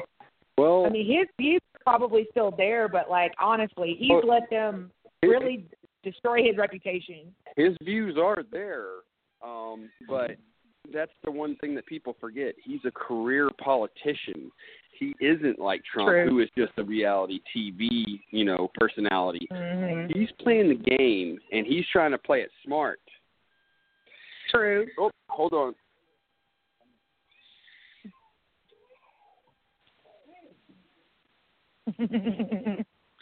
Sean Sean's little baby girl is crying. She's such a beautiful little girl. Um so yeah, Mike Pence, um the the you know, the NCAA almost left Indiana over his um like the gay the anti gay uh policies that where business can refuse service to gay people and stuff like that. Um, and I think if he had his way, he would definitely enact religious-based laws that that uh, hurt individual freedom. And with the NCAA, I believe that's the only reason I think they backed down from those laws in Indiana was the NCAA bringing millions of dollars to the state, being headquartered in Indianapolis. Oh yes. You know, all these all these politicians, uh, when it comes to the money, they can really sell themselves out, police and everything, You know, for uh, money. You, you brought something to mind that I was, uh, you know, really interested in a few months ago. Uh, do you have Hulu? Uh, I do. Okay, so you've probably seen what I'm about to talk about. Did you watch The Handmaid's Tale? Oh, it was life changing. Now, that is the world that these people want to create in this country a theocracy where men rule and women go back into their homes, spitting out babies, not working, not voting, not nothing. That is exactly what they want. And that has to Yep, be and, and let's say white men, white men, because they don't want to include any type of minority in their little plans to take over the world. Yes, absolutely. But man, I, you know, I watched that. And I so enjoyed that show, and you know, uh, as, she was just mentioning, my baby daughter that was right there uh, at the door trying to get my attention. She's a year old. Uh, I've got five sons, and you know, finally had a little girl. It really changed my perspective on things, how I see the world. You know, I want a better world for my daughter. You know, my boy, I don't have to worry about so much except how they treat women. Um, but you know, I got to look at you know how she's going to grow up in this world and everything. And I'm going to stand defiantly against people like Pence because, again, you know, them trying to mold the world into this Christian utopia that they want. Uh-uh, we can't allow that to happen because they'll take every right away from my daughter that she has right now, and I'm not. I'm not going to stand for it. Unfortunately, the religious right um, believes in a very strict higher order of patriarchy. I mean, the Southern Baptist Convention, which is so big in Arkansas and in the South, still does not allow women to speak in the pulpit. Now, they can be Sunday school teachers, they can do this, they can sing in the choir, but they cannot preach and I just I don't understand. No, I I, I can well, I do understand because the Bible backs them up. Yeah, I can. I can back up what she's saying there because I used to be a minister in the Southern Baptist Convention many years ago, and uh yeah, I'm very ashamed of that. I'm, I'm so ashamed sorry. of my my conservative roots. Uh, you know, I used to be a right wing fundamentalist Christian, and uh, you know, I burn out on all that hypocrisy. I just couldn't take it anymore, and I had to find, you know, I had to walk away from that and find my humanity. And uh I wish so many more people could because man, so many of you out there know it's bullshit. So many of you know that it's all hypocrisy and it's just a money making scheme, but you hold out hope for the day that you die that you'll get to see this God and live in this paradise and you're just not worried about what's going on around here. You guys gotta wake the fuck up. You seriously do It- because you're being duped. It's yeah, on that topic, Sean, it's very hard in where we live to be secular, and you know, it was a long process for me because I'm a preacher's daughter, and I was in ministry full time up until my late twenties, and I started out with like, well, I just don't like religion. So I'm gonna just I'm gonna not go to church anymore because religion's bullshit. Yeah. And then the more you learn and you talk and you meet other secular people, you realize, wow, you can have a very fulfilled life Yes you can. being secular. Yes. And you know, we're raised, we were raised in the church to believe that you couldn't be fulfilled without God or without a church family to belong to. And that's just false. It is. And it, but but it is hard. You start out and you kind of like dabble in questioning the faith, and then it, it's a journey. But once you free yourself from it, it is the most uh, Wonderful. wonderful feeling Yes. to not have all that bullshit hanging over your head. Yes. You know, just people, like you said, people are sitting right now probably hearing us talk, and they they've thought all these things, but they're scared. That's And I'm gonna exactly tell y'all, don't be scared. Don't Yeah. be scared. No, that's exactly what it is. I mean, I I remember before I let it all go. You know, I I had gone through these phases where I just chipped away and chipped away and chipped away at these beliefs that I had been indoctrinated in all my Yep. life. And it got to the point where you know I just told people, well, I'm agnostic. You know, I don't know if Right. there is or isn't, and I just couldn't cross all the way over. And then what's funny about that is my wife was going through the exact same thing. We just weren't talking about it. She was Episcopalian, I was Mm. uh, I was Catholic at the time because I had left the Baptist faith and went really Mm. extreme. But uh no, I just uh it, it was funny because one day we're sitting there, we're eating dinner, and, and my wife just looked at me and she goes, "Hey, we need to talk." And I was like, "Yeah, what what about?" She goes, "Do you believe in God?" And I was like, "No, I really don't." And she was like, "I don't either." It was such a relief that you know separately wow. separately we had come to the same conclusion and yet we mm-hmm. were so scared to even say anything to one another because we didn't want to hurt the other person or destroy their faith in any way. And the fact that we mm-hmm. both came to that same conclusion at the same time and are and are there for each other and support each other, it, it's just been a wonderful experience to let all that go, let all that guilt go, let all that sin go, all that imaginary bullshit that they throw at you. And man, it really opens your eyes to all the horseshit that's out there in in our society too. You know, especially in politics, the way that they play it. Um, you know, going all the way back full circle again with the whole gun thing. You know, if you look at it, it all, it is the religious people that are really pushing for this. You know, uh, when I was in the military. and I oh, go ahead, go ahead. Yeah. I was just gonna say, and I was really hesitant to even say that religion was a brainwash. Christianity brainwashed me, but it really is like you're deconstructing all of that narrative that's been put on you Oh, since you you were to. a baby. Yes. And it does feel like you come out on the other side when you finally say, I do not believe Yes. and I don't need it.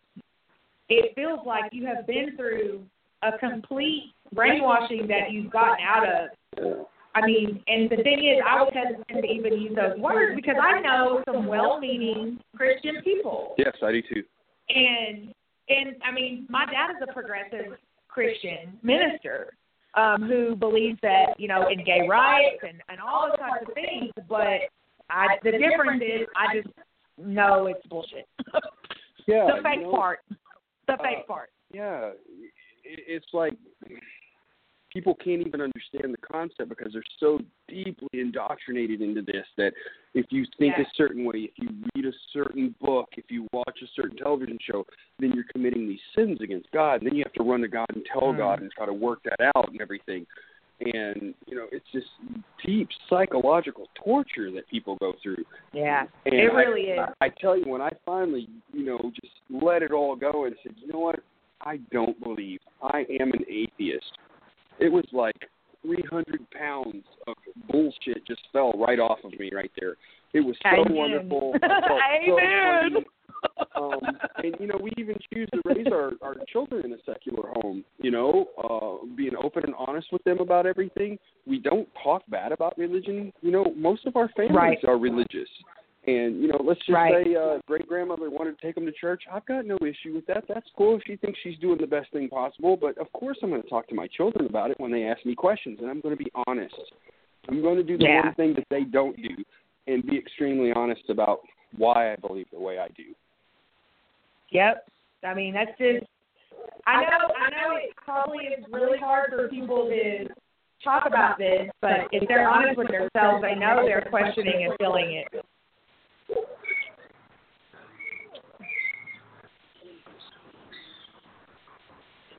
Sorry, we we got babies running around again. Sorry about that. Baby.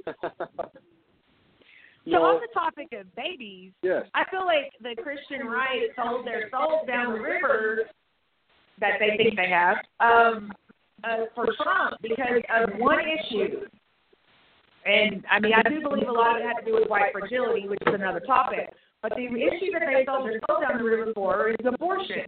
Oh, I would agree with that. And and um, you know, as someone who is uh, proudly pro-choice and believes in uh, every woman can choose their reproductive choices, um, I think it's sad that one issue would make someone sell out. Oh, we don't care how many women he sexually assaulted or how many porn stars he paid off that he had affairs with. Whatever. His wife just had his son. Yes. We don't care how many wives he's had. No, we don't believe in that, and we would condemn people and throw them out of our church if they had those types of problems. But we'll sell that out. We'll sell our vote to protect what they believe are unborn babies. Yeah. Yeah. Of course, no, if they found out those babies were gay, they would they still abort them? That's my question. no, I th- I think they would. you know, uh going back all the way to when uh George W was running. You know, again, I was raised in a conservative household and everything. And I remember that I was on the fence so hard uh during that election, but it was that abortion issue that kept me uh, you know, voting for George W. And you know, I hate that I did that, but I, I had no other reason. I had no other motivation except the fact that I wanted to save the unborn babies, not knowing the science behind why people need medical abortions. You know, the ectopic pregnancies, the birth defects that kill, you know, fetuses before they're even born. You know, or even you know, uh, when they're born and they suffer for a few hours before they die there there there are necessities for this, and the right just wants to sit there and proclaim, you know, oh, pro life, pro life, and yet they're pro war, they're pro death penalty. They don't give a shit about these kids once they're born, you know. Uh, No, they don't give a shit about it now. Let's talk about that. They want more guns in the schools. They will not talk about the actual gun because they don't care about the children once they're born. No, no, not at all. Uh, not until they turn 18 and can go to war. Then they want to play Right. like, you know, oh, we support the troops. But of course, when they come back all blown to hell and burn up looking like Freddy Krueger, no arms and no legs, they could give a shit less that they're all homeless and you know suffering at the VA. You know, they they just don't give a shit at all. Uh, Well, this, this I fall- found out that uh, Walgreens does not accept TRICARE, which is the military insurance, and I will not Really? shop there anymore. Really they don't accept TRICARE. That at is a fact. Walgreens does not accept TRICARE. Wow, I didn't know that. In fact, uh, if that's I just true, found it out recently myself. if that's true, I bet every Walgreens around every military base is blacklisted for that very reason. Because the you know Oh, when, I'm sure. when I was stationed at Fort Bragg, they loved to blacklist anybody that didn't support the military. But yeah, you know that that Mhm. and that goes back around to this whole you know kneeling thing in the NFL as well. You know, and, and Trump throwing his hat I'm into so that glad you brought that up. Yeah. Oh, Sean, I'm so glad you brought that up. You know, I I am a 49ers fan, so I was heavily invested in Colin Kaepernick, you know, to be my next Super Bowl champion, which he did not do. Uh, I was disappointed in that, but when he took that knee and he protested against the police brutality, against the you know young black people that were being killed by the police, I fully supported that. I thought, wow, that is amazing. Here is somebody who's in the public eye. He's he's on the television every single week, and he's going to take a knee and protest. I love that. That's what I served for, so that people could exercise their rights in any way that they could to protest against things that are wrong. And look what happened. Holy shit! Who expected all of this? I I, I Wow. I, it came out of left field to me because I didn't think anybody would pull the horseshit that they did, trying to pull the military and the vets into this argument, which I thought was such horseshit. Because anybody that served in the military knows that's why we did it. We took an oath to defend the Constitution so that people could even burn the flag if they want to. Well, Sean, I really appreciate that, and I have a story to tell. So I was at a sporting event, a high school sporting event, and you got to understand, I teach at a high school that is 90% African American students, 90%. And so this is my whole life's work is to be an advocate and do whatever I can, just be available to support the black community. And they're in a lot of pain right now. It's pain that goes back to the burgeoning of our country, to the beginning. And we as white people will never understand. We can't even pretend to understand. No, we can't. But I was at a sporting event and I took my knee. Um, I I I exclusively take a knee. I've been doing it since the the uh, protest began uh, with Colin Kaepernick and on beyond. And as soon as the I was off to the side, by the way. I don't try to make like a scene about it. It's Yeah. just my personal belief. And I was off to the side, trying to be inconspicuous, but also standing for what I believe in. And a man comes up behind me and says, "I gotta know. I gotta know. What is it about with you taking a knee? What is this about?" And I said, I was shocked. I was like, "You know why I'm taking a knee? Are you serious that you really want to hear my side of it?" He said, "Well, I was in the military and I am a police officer." And I said, "Well, taking a knee is a national movement um, to support Black lives." He goes, "Oh, you're for Black Lives Matter?" And I said, "Yes, very much so." And he said, Black Lives Matter, risk my life every day. and he's like going off on me. And I said, they risk your life because he's a police officer. Yeah. And I said, sir, at no time when I take that knee am I trying to disrespect the military. And I said, at no time am I thinking, oh, let me do this because fuck soldiers. That is not on anyone's mind No. it's just a really um, positive to me it's a positive way. You're not being completely disrespectful to the flag. You're taking a knee. You're still being quiet during the national anthem. And um, so we we talked for a good minute and at the end i said did you not fight for the constitution? You didn't fight for a flag. You fighted for the first amendment which says i have the free speech to kneel. And he said yeah yes and i said well, we're just going to have to agree to disagree. And he walked off. But I could not believe that I was confronted like that in public. I've been kneeling for over a year, and had- no one has ever approached me. And um, I handled it really well. I stayed calm. I didn't cut. Um, but, I mean, you know, it was about the kid. Another example of where the right wing feels like they don't care who's around. They don't care nothing. They're going to fight for to win. They want to win everything. Yeah, yeah, you're I don't want absolutely to right. listen. I mean, you you look at Black Lives Matter as a movement when they show up to protest all the lies and everything that is thrown out against them. They're violent and they riot and they destroy property and they do all this horrible stuff. They put lives in danger. That's not true. They go out and peacefully protest, just like Martin Luther King before them. And if a few bad apples happen to start some trouble, they try to quell that as best as they can. But They do not want violence. They just want to be No. able to peacefully.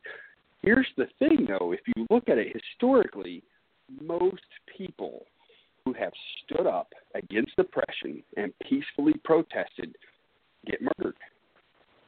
And They do, and they get maligned. They Yes. get maligned for doing it. Yes. But I mean, peaceful protest to me is is is what America is founded on. Is dissent. Dissent is the highest form of patriotism, yes, it is. and that's one of my favorite quotes of all time. That and well-behaved women rarely make history. yes. Because I am not one of those. No, you're absolutely right. You know, again, let's go back to the founding of this country. It was a rebellion against oppression. And Yep. it just happened to be a bunch of rich guys that did it, so Yeah. they're they're heroes to all these other people out here. But again, when you say let's make America great again, yeah, I've asked several, you know, uh, older white people about that. When was America actually great? Well, you know, they'll say back in the 50s when Oh, black Lord. people couldn't vote, when women didn't when have the women right. were using clothes hangers to have abortions and dying in back alleys, and women were getting beat and cheated on and had Yep. no rights and couldn't own property. Wh- wh- wh- when is that? Or Exactly. you know, I can't speak for minorities because I am a white female, but I can't speak for the oppression that women have felt in this country under patriarchy. And but I know what all my black students tell me on a daily basis is the oppression that they feel still to this day. I mean, every time a woman a woman clutches her purse or goes to the other side of the street when black males walk by, Yes. I mean, it's it's just part of the fabric of growing up uh, uh, as a a minority in this country to be looked down on, and and racism is still such a horrible problem, and not just in the South, our whole country. It is. It is. It is a really bad problem. You know, people wanted to try to say, uh, let's go back to the '90s when Clinton was president. We had a lot of Okay. prosperity. There was a lot of great diversity going on. People seemed to quit worrying about all the bad stuff and everything. You know, Clinton had his scandals. We're laughing about that. Um, things didn't seem so bad. You know, it, it was a happy time for Americans, and something changed. So when you know Bush Okay. Bush came into power, 9/11 happened. We started all this fear mongering against the Muslims, and then all of a sudden, hey, you know, we can go back to hating the black people, and that's what they started doing. And then they started hating on Mexicans. Well, I, I think they always hated Mexicans, but um, yeah. yeah. Uh, but it, it just mean, it started to grow sad. after 9/11. Paranoia that the white majority was going to lose power. I think it was Rush Limbaugh Yep. that started all that bullshit when he came Oh, out with a report saying that whites were going to be a minority in 2050, which is not true. This is something that people Mm-hmm. need to realize. All minorities together will outnumber whites Right. but whites will still be the majority. And that's where you have a disconnect in that. Just because you're going to be outnumbered by an entire group of minorities doesn't make you a minority. And again, is know- being a minority really that bad? Or is that what you're afraid of? That you'll be treated the way you've treated them? as an ally, as an ally to the black community, because that's what I've dedicated my life uh, work around. Um, and I listen. I just try to be available, and I'm not trying to co-opt or speak for black people at this time. But I can tell you what my students say every day. And um, oh, I lost my train of thought. The point I was making was that um, you know black people tell me that I mean, first of all, I am such a, a more full person by understanding other people's cultures, and at no point do I feel threatened. If even if even if one race was to take over the majority in America, there's nothing threatening about that. I mean, jump out of your comfort zone and get to know some people. You might enjoy America a little more. Yeah, exactly. But the worst thing that ever happened is the marrying of of, of politics and power with the Christian right. That is the that is where all of this comes from. You can you can blame it on racism, you can blame it on patriarchy, but when they marry politics and power with religion in America, it, it's it's it's been a, a fight ever since. no, I And agree. and the and the minority and the people that aren't in the majority are suffering badly because of it. They are. They really are. And, and again, you can go and talk to older white uh, men here in the South, especially, and uh, say exactly what we're saying, and they'll get angry about it. Horse shit. They don't know anything about about slavery. They don't know anything about the struggle for civil rights. You know, the black people that lived back then, I could understand if they were upset. Not not kids today. They have everything that we have. And it's like, no, no, they don't. They don't have representation. They don't have uh, you know, good good role models on television. Uh, it's starting to change. Uh, for example, uh, we were going to talk about this tonight, so I'm going to go ahead and uh, uh, bring this up. The movie, the Marvel movie Black Panther. Uh, Micah has Yeah. seen it. I haven't seen it yet. I can't wait to see it. But from what I understand, it is a phenomenal film, and it's positive for African Americans in this country. So, Micah, tell us about the movie. Oh gosh, I was overwhelmed by the celebration of blackness in the movie, of being proud to be African American, and they do talk about. They do come from a place of Africa because the fictional country of Wakanda is where Black Panther's from, and they talk about what it would be like if the African nations were unaffected by colonialism, how they would grow and become their own nation and their own people without the interference of white Eurocentric culture. And they become the the Marvel content, the story behind Black Panther is they have this uh, meteor that hit their country, and it has this metal called vibranium, which is also what Captain America's shield is made out of and it is the most precious metal on earth, and it it made them have all this advanced technology, like like stealth spaceships, and they can they can heal bodies, and oh, they got all this cool technology. And one of the greatest things about it, I went and saw it twice opening weekend. I'm not gonna lie. And then I was at the movies this weekend. I like going to the movies. And every single time I've been in the theater over the last two weekends, these little black kids are standing in front of the posters and taking pictures. And I saw this one little kid, and he was like, "I'm that one, I'm that one, I'm this one." And it just strikes me that all the superhero movies, for the predominant of them, have been from a white-centric hero a white male hero. I mean, we just got. I mean, Wonder Woman's been around it, but that's really the only one I can point to in popular culture, not like people that are really in the comics. Uh, please, Yeah. please excuse me if I can't. I'm a comic nerd. Well, on comics. Okay, well, I'm not. So I know there have been other women and other minority yes. superheroes, but they have not been in the mainstream. And for my students, I mean, they couldn't be more happier to have uh, people to look to. Black Panther's sister is this tech genius. She has like a 180 something IQ, and she is in charge of all the tech for the country. And she is uh, just a really amazing, smart scientist. And that's another thing. Girls in the tech is not something in science jobs and careers have not been encouraged and especially not for black girls to go into the tech uh, sector uh, for careers. And so you've got everyone represented. You've got your your beautiful, strong warrior who is uh, all of the people that support Black Panther, who's the king of the country, are women. His fighting force are all women. So you've got warriors, you've got scientists, you've got all of these people for little kids to look up to, little black kids who look like them. And then there's this line in the movie, and this is not a spoiler. He's uh, the the the uh, villain. He's dying, and he said, "Just promise to bury me in the ocean, where my ancestors jumped from ships, because they would rather be dead than in bondage." And it slayed me. I mean, I just bawled. I was just like, this is so powerful to empower young black kids who I care more about in the world as and that's my career choice. And um, I, I can't say enough about Black Panther.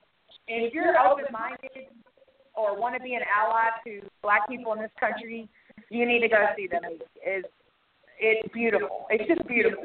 I, I, I can't wait to see it. And and you know, from your perspective and different critiques that I've heard of the film, one thing that really stands out to me is the positivity of the movie. Um, Yes.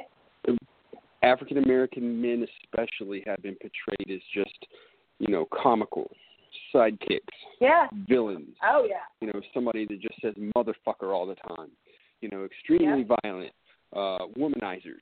You know, every negative uh, stereotype that you can imagine. And even when you have, you know, a strong black male in a leading role, uh, let's say uh, ER, for example. You know, uh, one of the doctors there, I can't remember his name at the moment. I think it was Peter. He was a powerful, strong black man, but he was the angry black man. You know, uh, you look at all of the stereotypes out there. Women portrayed as angry and everything, and it's it's depressing. Uh, I'm sure uh, from African Americans that I've spoken to, and they see this, and, and and they tell me, you know, we just don't have, you know, these positive role models like we should have. You know, uh, the movies are about slaves. The movies are like The Help, you know, where we work for the white man and all this and that. Yeah. And here comes a movie where the leader, i i the king, is an is an Mhm. African man, and that's Mhm. something that, hasn't been And portrayed very often. There's this other tribe Yes. who like didn't get on board with like they like wanted to live in the caves like the old days. Yeah. They didn't want to like join the technology revolution. And their leader is this strong black man who is really proud of his people, and he he always speaks like we, we, we. Like even the guys that are like not necessarily on board with Black Panther are positive black role models, and it's just it's and the concept. I mean, just from an aesthetic point of view, it is just an absolutely stunning film, and I I just love it. And you know, we don't always have to be serious. We can talk about uh, positive, great entertainment. You know, but it, Absolutely, it was more absolutely. than that. It's more than entertainment. Well, I- you know, and, and I'm hoping that this is going to give, you know, more African Americans the respect that they deserve to make more positive films, and, and, and to go out there and, you know, like uh, the film that came out uh, earlier last year, Get Out. Uh, I Yes. don't know if Oh, yeah. Peele, I don't know which which one it was, but uh, the director. I mean, he was up for an Oscar for for this role I for best director. I mean, that's awesome, and it was such a great movie for a first time director. Uh, I love that oh movie yeah. so much, and I, you know, that that that's something that, as liberal as Hollywood can be, it is not progressive enough to allow minorities the opportunities, uh, especially women, uh, to make the films that could be made, to have the ideas to put these things out. I mean, Get Out, that was a completely original idea as far as I know. I hadn't seen it before. I love originality out of Hollywood. So, you know, kudos to him, and I hope that he definitely uh, has a great career making, move, you know, more films.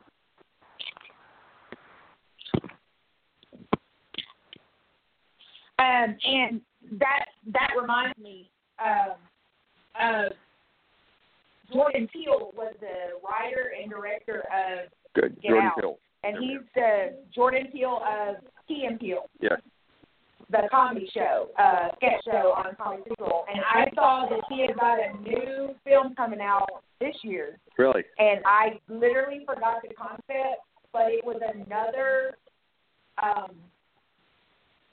like a twist on, and it, it still dealt with racial justice, if that makes any sense. Um, but it was like a sci-fi or like a horror, like Get Out. And that's just a whole new genre, and I I totally forgot the name of it, but I'm really looking forward to that.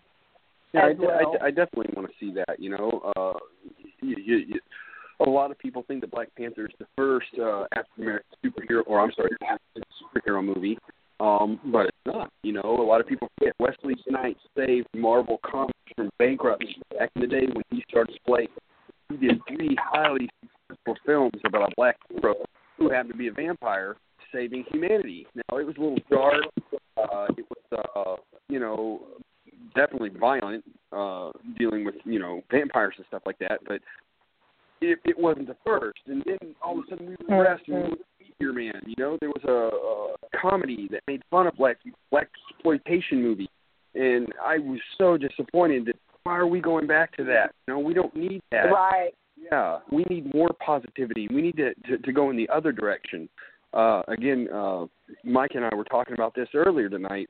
Uh, you know, that's that, that's another thing too. When when white Hollywood and white directors come out and try to do something positive for the black community, white people can't save minorities. That's not going to happen. We can support No. them, and we can do what they need us to do, what they want us to do. But we can't take charge. We can't change their No. you know, uh, misfortune of what has happened to them. We can only accept the fact that, you know, the white race is really responsible for a lot of this.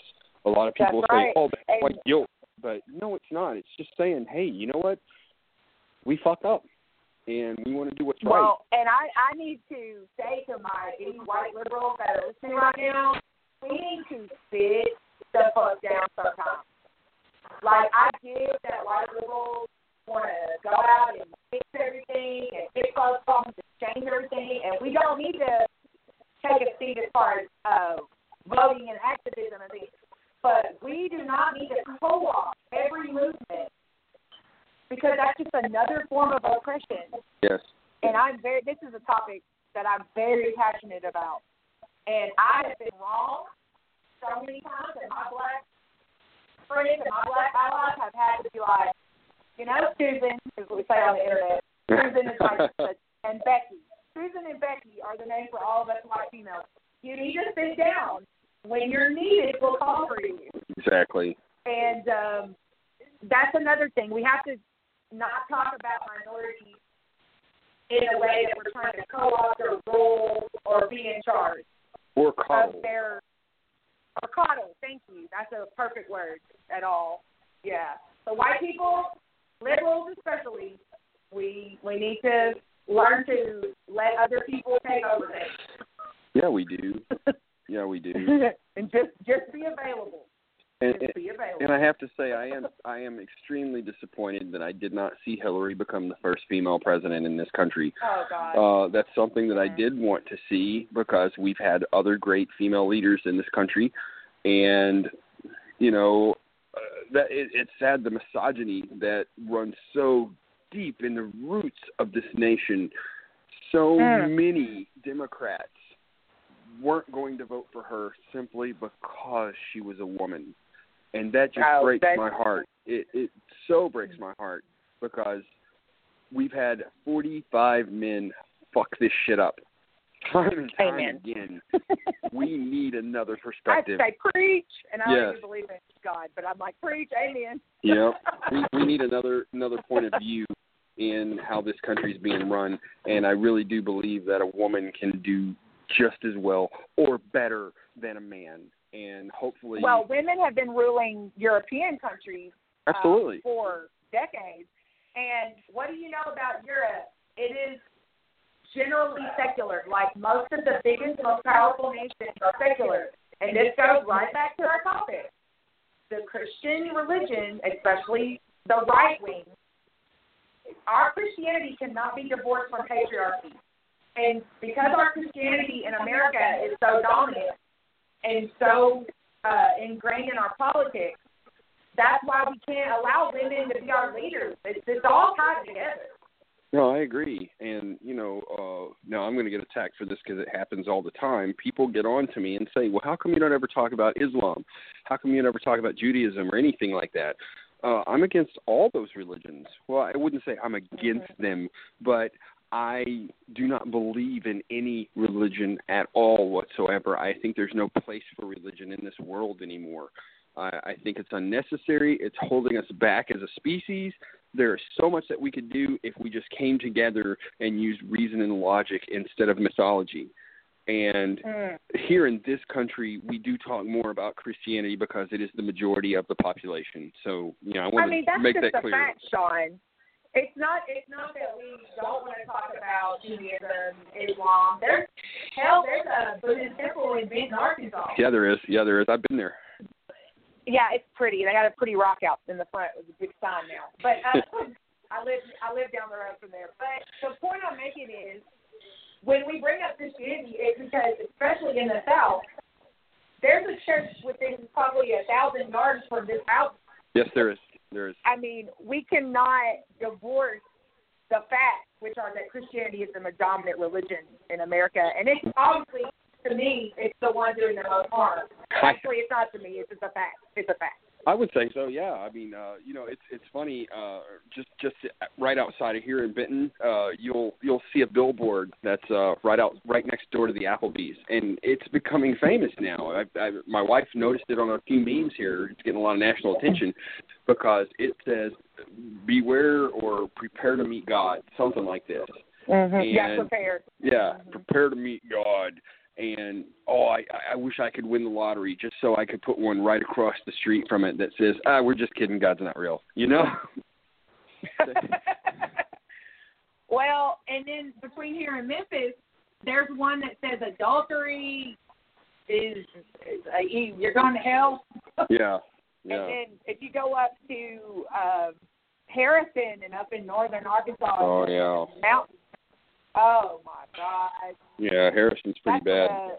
head headquarters of the KKK are right now. Yeah the the national headquarters of the Ku Klux Klan is right there in Harrison Arkansas and that's what right. what a disgrace. I mean it just it, it makes me ashamed to be from the South you know, uh, let alone all the Confederacy wait, flag waving and everything else that you see. Um, man, yeah, you, I, I had forgotten about that. All the billboards between here and there. It's just, it's insane. Uh, but I do like this the one property. This one property up there has like uh, Confederate flags, like ten of them going across their whole front of their property. Yep. And I mean, I gotta ask because you know I'm a female in America. Like, what are you having trouble with your penis? Like, what, why are you so insecure? Like, exactly, exactly. But you know, yeah, that's another thing too. When you when, when you see these people with the uh, Confederate flags on their trucks and you know waving the flag, they have the flag rallies and stuff around here, and you ask them, you know, what does that really represent to you? And they'll say, oh, you know, Southern pride. It has no, it's heritage, not oh hate. God. But if you look at the guy that created the Confederate flag, the battle flag, um, he specifically said that it was created as a representation of white superiority over blacks.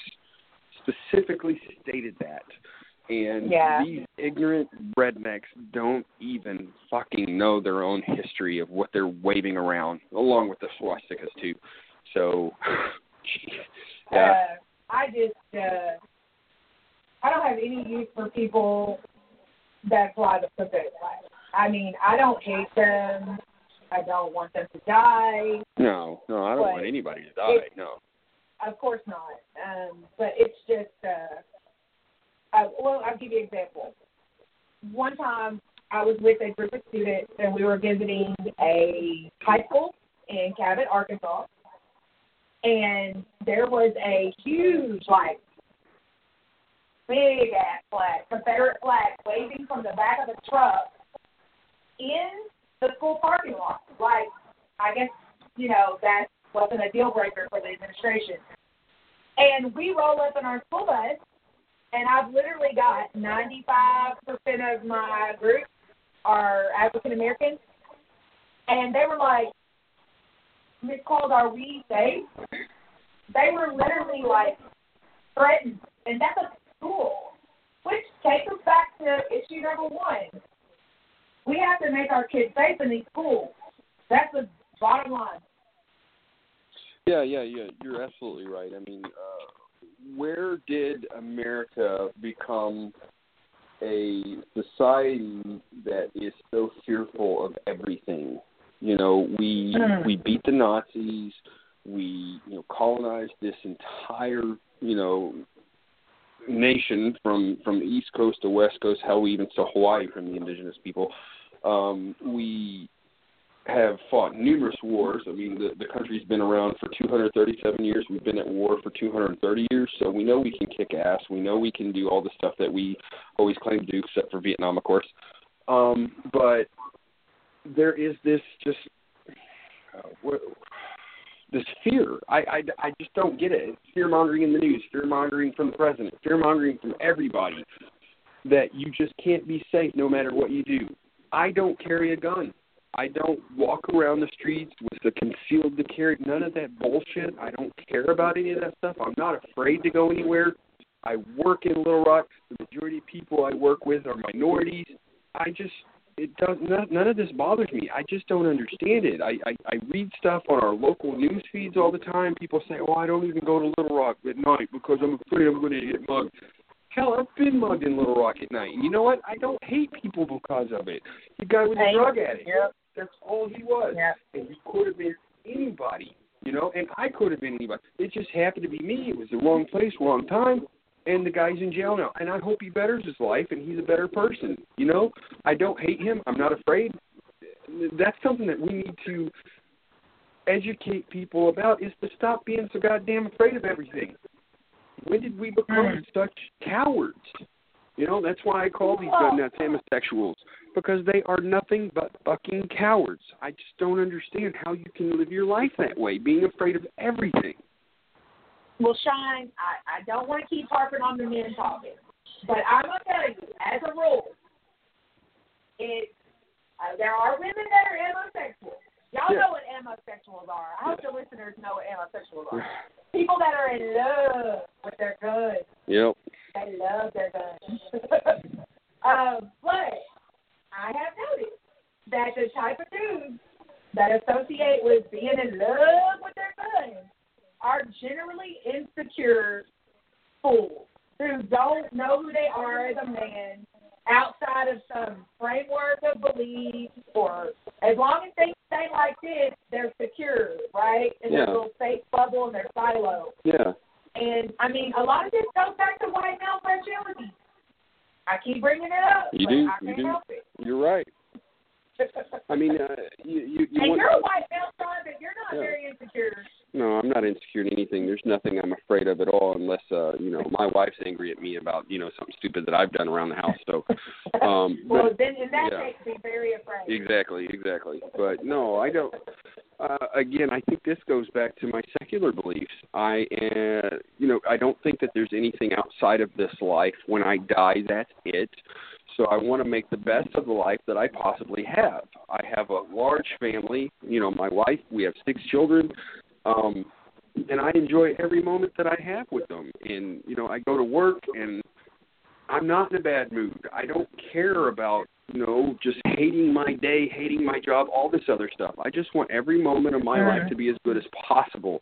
And I wish everybody else Yeah. could get it that way because it just seems to me all these believers that are around here are so fucking miserable you know they, they they can't wait until jesus comes back or you know whatever happens and they go on to the next life. Well you know i'm sorry billy graham just found out there ain't no fucking god. And oh you went there, Sean. oh i will i will go there you know that homophobic prick. I don't have a lot of good things to say about him. He he was a nice man uh as far as you know talking to people and stuff but he had a lot of fucked up beliefs and I don't respect Yeah. that at all. I don't have to respect religion. Now, there are better Christians that I personally know that they set the example for what I believe a Christian should be. And I love them with all my heart, and I think they're very decent and wonderful people. But the majority of the people around here that pull that bullshit out of their ass, fuck all you. I don't give a shit. Ooh. Well, Sean went there. Yeah. I just I've been living I've been living down here way too long. I I definitely can't wait till I get out of here. Well, I'm born and raised here, and I can tell you that there are great Christians, there are great gun owners, Yes. and there are great white people, and there are great men like Sean over here. But I can also tell you that a lot of what we're dealing with, these school shootings and all those things, are directly tied to our history, our heritage of Christian patri- patriarchy. Yep. And it's just it's all related. It is. It is every every bit of it from day one, from the first boat that showed up on the shores trying to claim that they discovered a new world. It is City all up on a hill. it is all related, everything, and you know the whitewashing of our history in our public schools. You know Mm. that's and and that's the worst thing. You know, these Mhm. religious extremists keep trying to push God into the schools, and you know, especially against evolution, which really just blows my mind. But they they want to get prayer in there, and they want to get God in there. They want to get these these biblical, you know, history classes put in there. You know, oh, we'll teach it as an elective, but the thing is, is that you you you're you're erasing what reality is. You don't live in reality, and we don't need that bullshit in our schools. We need our children to be taught about life skills. We need our children to We be taught about the yeah. and I can tell you this because um, it's now maybe it's because I work in the city Yeah. in the city public schools, but I can tell you that ninety percent of our staff are not selling that Jesus stuff. It's not going to happen in a in a uh, inner city public school at all because like people won't stand for it. The parents, the the kids don't don't subscribe to that type of bullshit. But the thing is about religion in school is there are all kinds of people that choose education as their career. And so if we allow one religion in, like Christianity, Yes. then we're going to have to allow other religions like Islam and Judaism and Even um, Satanism. and uh, even Satanism. And because I know some wild teachers out there. I, um, but the point I'm making is they really don't religion put back in the schools, Sean. They want Christianity put in the schools. Yeah, you're right. You you don't want just any teacher trying to teach God to kids. No. There's so many beliefs about God out there. Yeah, I mean, there's 4,900 different Christian denominations in America alone. There's uh, what 8,000 different versions of the Bible. Nobody agrees. They all think that they're right, and they're all fighting amongst each other. Just like you know we talked about earlier. You know, liberals themselves fight amongst each other about what they should push for and everything. Um, Unfortunately, we're not trying to destroy the country and you know reform it into some kind of theocratical you know utopia. We just want things to change. We want things to become better. You know, the difference that I see between, uh, if you want to say liberals, conservatives, progressives, whatever, um, we accept the fact that life is about change and change should be good. Conservatives, what are you, what are you trying to conserve? I mean, honestly, it makes no fucking sense. The the economy sucks. You know, well, I'm sorry, Wall Street is awesome. You know, all the rich are getting richer because that's how it's designed. But, you know, for the average middle class worker out here, you know, the middle class is shrinking. And Trump. Trump is not doing anything about that. He's just helping the wealthy. That's what he does. He can sit there and talk about job growth and all this other shit and about the, you know, Wall Street and everything else, but again, look who is actually benefiting from his tax cuts and everything else. Um it's all motivated again by the people that, you know, are in control of the country, that white 1%, you know, Christian believer who thinks that this is his country and he doesn't care about the minorities. He doesn't care about the women. He doesn't care about the children. All he cares about is himself, and that's it. And he just wants to write it out until he dies, and then you know, fuck everybody else. That is what they're doing. Mm. Well, I just have to say that I'm really proud of those kids in Florida because they're just not taking the bullshit that the adults have been doling out. Yeah. I mean, they're not going to take it anymore. And I can say uh, emphatically that the teenagers that I deal with on a daily basis are the same way. They don't believe our bullshit anymore. Good. And That is, they're that is just, good. That gives me hope. I'm happy about that. You know, that really Um, gives me hope, especially in a state like uh, you know, Arkansas where where we live and, you know, down here in the south. If if they aren't buying into the bullshit anymore, that means that they are going to be the change that's going to come along. And I love to tell baby boomers and ex- especially extremist Christians, you know, you you can keep, you know, clawing until the very end, but the best part about it for me is you're going extinct, just like the dinosaurs. It's evolution. It, it it's you know social evolution, if you will, and it takes Yeah. time. But guess what? You will go away. Religion will go away. Eventually, things will get better. Maybe not in my lifetime, but it will happen, and that's what I have hope in. Let me give you an example, and uh, I was going to talk about this, and we're running out of time. So I had a student text me earlier today, and he said, "I can't believe in 2018, my dad still doesn't accept me the way he is, the way I am. Sorry.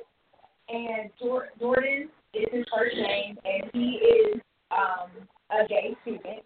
And I don't know if, if you don't work with teenagers, you may know this, but a lot of males are wearing makeup today, and a lot of them want to go into makeup artistry as a career due to a lot of the pop culture love of YouTube tutorials, and there's a male cover girl now, and things like that. So this young man has his own job, and he went and bought a bunch of makeup, and he was playing in his room, in his private in his private time, and his father came in and said, "You're not going to wear makeup in my house unless you are a girl."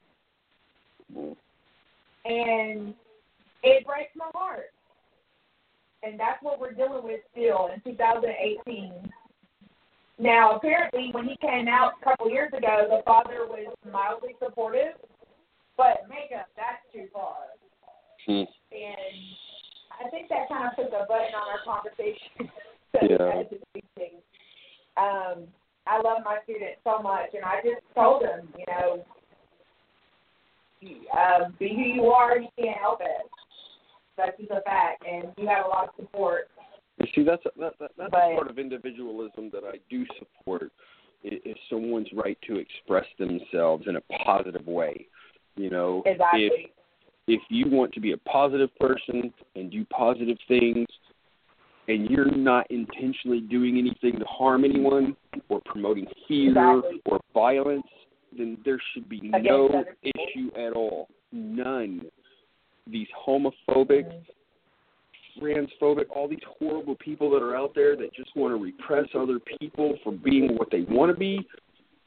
You guys got to just like shut the fuck up and go hide under a rock and just let it happen because it's going to happen. I mean, who who would have thought in our lifetime that, that gay people would have the right to marry here in America? I didn't think I'd see that, but but here it is. And of course, the right is really trying to fight it and try to take it back away.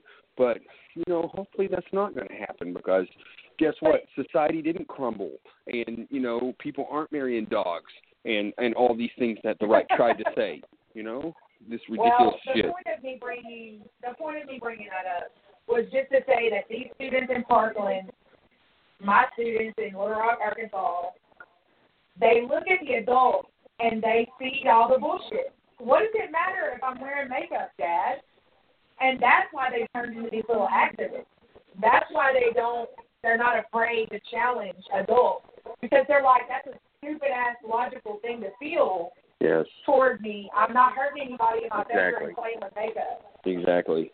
And so I'm proud of those kids in Parkland, and I just wanted to bring it all the way back around Yeah, to say, as long as we continue to oppress expression in these young people, they're going to keep fighting it. Fighting, and I hope they make the Me world the place that we need it to be. You know, there are a lot of issues that we need to work on. Things as far as equal rights for everyone, equity for everyone, uh, especially women, especially minorities.